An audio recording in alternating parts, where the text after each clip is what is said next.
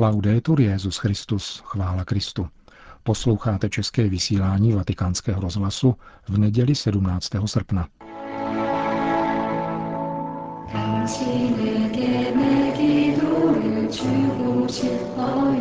Papež František v Jižní Koreji.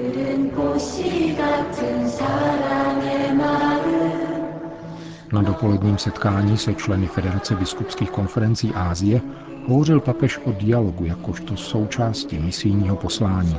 Odpoledne slavil Petrův nástupce Eucharistii na zakončení šestého azijského setkání mládeže. Takový byl čtvrtý den papežovy návštěvy v Jižní Koreji.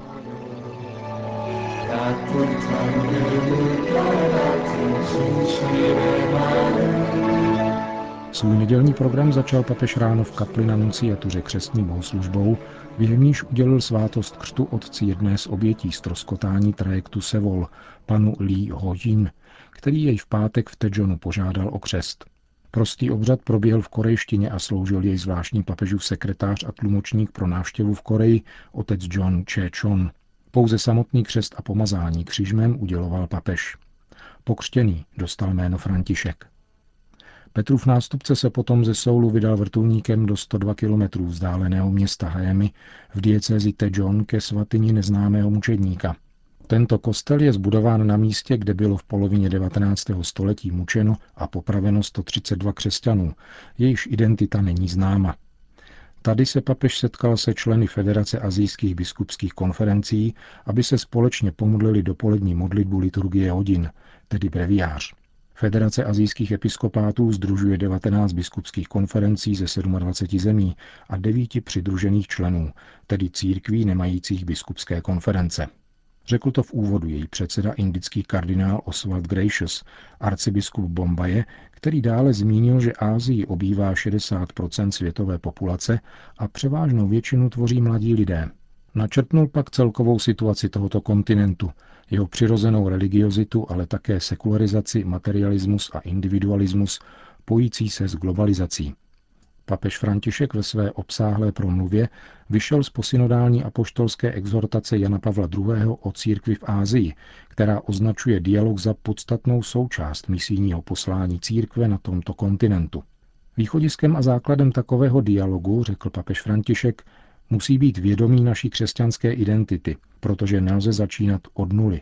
Na druhé straně je zapotřebí empatie a přívětivosti vůči jednotlivcům i kulturám. Papež pak poukázal na tři překážky tohoto dialogu. Il compito di appropriarci delle nostra identità e di esprimerla Úkol osvojit si vlastní identitu a vyjádřit ji není vždy snadný, poněvadž jsme hříšníci a vždycky budeme pokoušeni duchem tohoto světa, projevujícím se různými způsoby. Chtěl bych poukázat na tři. První z nich je šalebné mámení relativismu, který zatemňuje zář pravdy, otřásá zemí pod našima nohama a tlačí nás k tekutým pískům zmatku a beznaděje. Je to pokušení, které v dnešním světě zasahuje rovněž křesťanská společenství a působí zapomnění na to, že za všemi změnami je mnoho věcí, které se nemění a které mají svůj poslední základ v Kristu, který je stejný včera, dnes i na věky, jak říká dokument druhého vatikánského koncilu Gaudium et Spes. Nemluvím tu o relativismu chápaném pouze jako myšlenkový systém, ale o každodenním praktickém relativismu, který téměř nepozorovaně oslabuje jakoukoliv identitu.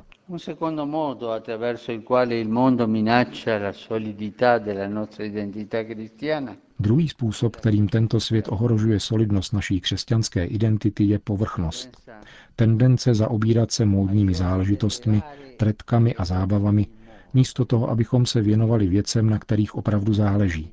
V kultuře, která oslavuje povrchnost a nabízí četné způsoby výmluv a úniků, to představuje vážný pastorační problém. U služebníků církve se tato povrchnost může projevovat také zaujetím pro pastorační plány a teorie na úkor přímého a plodného kontaktu s našimi věřícími a také nevěřícími, zejména mladými, kteří potřebují naopak solidní katechezi a bezpečné duchovní vedení. Bez zakořenění v Kristu se pravda, pro níž žijeme, rozštěpí, praktikování cností formalizuje a dialog se redukuje na jakési vyjednávání nebo dohadování na nesouhlasu. Tato povrchnost nám velice škodí. Potom je tu třetí pokušení, kterým je zdánlivě bezpečný úkryt za snadnými odpověďmi, pronesenými větami, předpisy a stanovami. Ježíš přece velice zápasil s těmi, kdo se skrývali za zákony, předpisy a snadné odpovědi a nazýval je pokrytci. Víra ze své povahy není soustředěna na sebe samu. Víra směřuje k výjití ven, chce se dát pochopit, rodí svědectví, generuje poslání. V tomto smyslu nás víra uschopňuje, abychom ve svém svědectví naděje a lásky byli současně odvážní a pokorní. Svatý Petr nám říká, že musíme být stále připraveni obhájit se před každým, kdo se ptá po důvodech naší naděje. Naše křesťanská identita nakonec spočívá v závazku klanět se jedině Bohu a mít se navzájem rádi, vzájemně si sloužit a svým příkladem ukazovat nejenom v co věříme, ale také v co doufáme a kdo je ten, do koho jsme vložili svoji důvěru. Souhrně vzato je naší nejhlubší identitou živá víra v Krista. Znamená to být zakořeněni v Pánu. Je-li toto, pak je všechno ostatní druhotné. Z této hluboké identity živé víry v Krista, v níž jsme zakořeněni, začínáme vést dialog a jsme povoláni ji sdílet upřímně, poctivě, bez předsudků, dialogem každodenního života, dialogem dobročinné lásky při všech i těch nejformálnějších příležitostech, které mohou nastat. Protože Kristus je náš život, mluvíme o něm, začíná je u něho, bez váhání či strachu. Jednoduchost jeho slova se stává zřejmou v jednoduchosti našeho života, v jednoduchosti našeho způsobu komunikace, v jednoduchosti naší služby a lásky k našim bratřím a sestrám. Infine,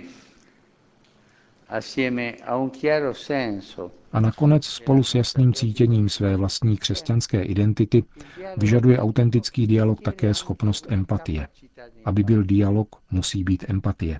Výzva před níž stojíme spočívá v tom, neomezovat se na slyšení slov, která nám druzí říkají, ale chápat nevyřštěnou komunikaci jejich zkušeností, jejich nadějí a jejich očekávání, jejich těžkostí a toho, co jim nejvíce leží na srdci. Tato empatie musí být plodem našeho duchovního vhledu a osobní zkušenosti, která nás vede k tomu, abychom v druhých spatřovali bratry a sestry a naslouchali jejich slovům a skutkům i tomu, co je za nimi, co chtějí sdělit svým srdcem. V tomto smyslu od nás dialog vyžaduje autenticky kontemplativního ducha otevřenosti a přívětivosti. Nemohu vést dialog, jsem-li vůči druhému uzavřen. Jde tedy nejenom o otevřenost, ale i přívětivost. Empatie nás uschopňuje k pravému lidskému dialogu, ve kterém slova, myšlenky a otázky pramení ze zkušenosti bratrství a sdíleného lidství. Chceme jít až k teologickým základům, jdeme k Otci, který nás stvořil všechny. Jsme dětmi téhož Otce. Schopnost empatie vede k rizímu setkání, ve kterém se mluví od srdce k srdci. Papež pak vyzval nejenom k politickému, ale bratrskému dialogu ty země, které nemají plné vztahy se svatým stolcem, protože by byl užitečný pro všechny. Křesťané přece nepřicházejí jako dobyvatelé, řekl. Nepřicházejí vzít identitu, ale přinášejí tu svoji a společně s druhými chtějí kráčet. V samotném závěru pak papež azijským biskupům řekl, Uvědomujeme si, že v božím plánu jsou vaše komunity v skutku Pusilus Grex, malým státcem, jemuž je však přesto svěřeno poslání nést světlo Evangelia až na konec země. Je právě jako hořčičné zrnko.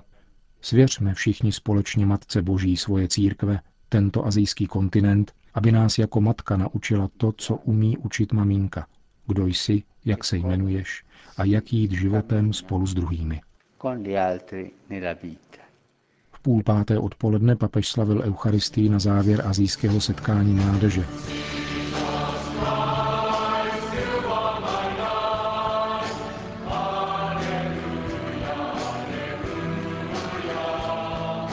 Bohoslužba se konala v areálu hradu Hájemy z 15. století.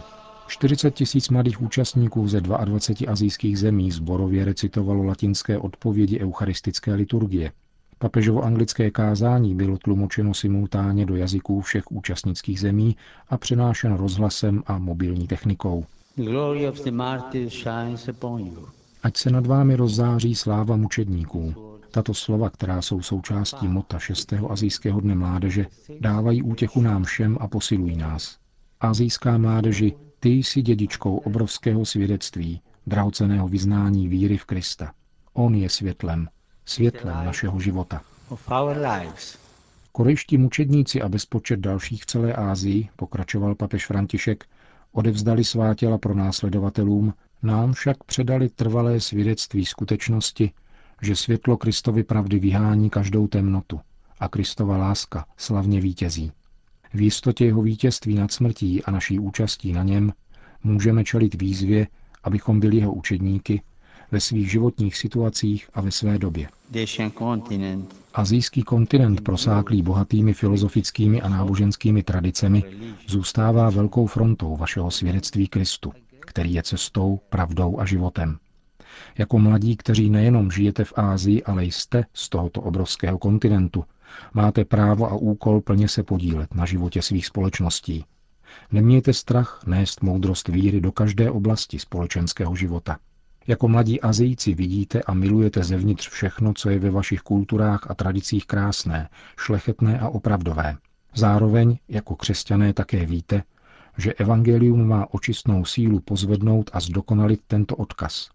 Díky Duchu Svatému, kterého jste dostali ve křtu a jehož přítomnost byla spečetěna běžmováním, můžete v jednotě se svými pastýři uplatnit četné pozitivní aspekty různých azijských kultur.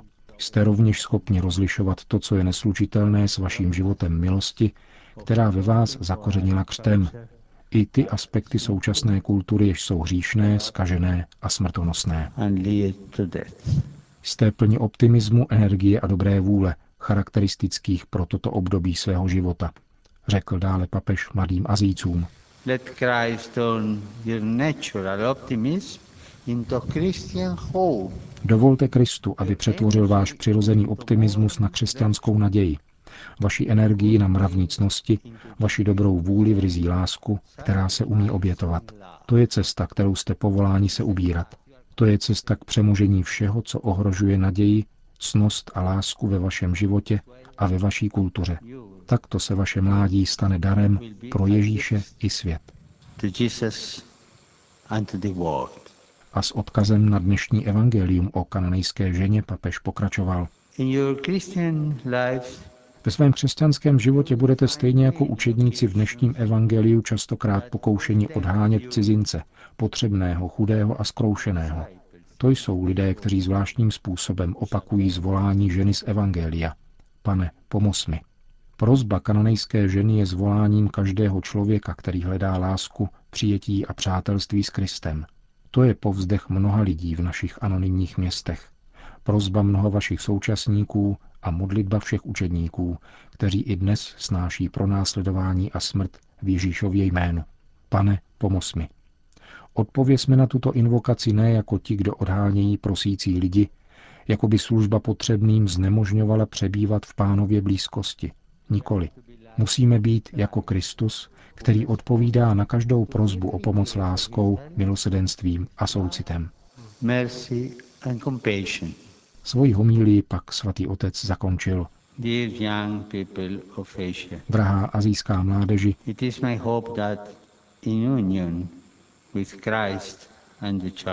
Přeji vám, abyste v jednotě s Kristem a církví šli touto cestou, která vás jistě naplní radostí. A nyní, když se připravujeme k eucharistickému stolu, obraťme se k Marii, naší matce, která přivedla na svět Ježíše. Ty jsi naše matka. Přejeme si přijmout Ježíše. Pomáhej nám svým mateřským cítěním přinášet jej druhým, věrně mu sloužit a ctít jej v každé době a na každém místě v této zemi a v celé Ázii. Po bohoslužbě se papež odebral do Soulu. Tentokrát znovu vlakem vzhledem k nepříznivému počasí. S Koreou se papež rozloučí v pondělí dopoledne našeho času.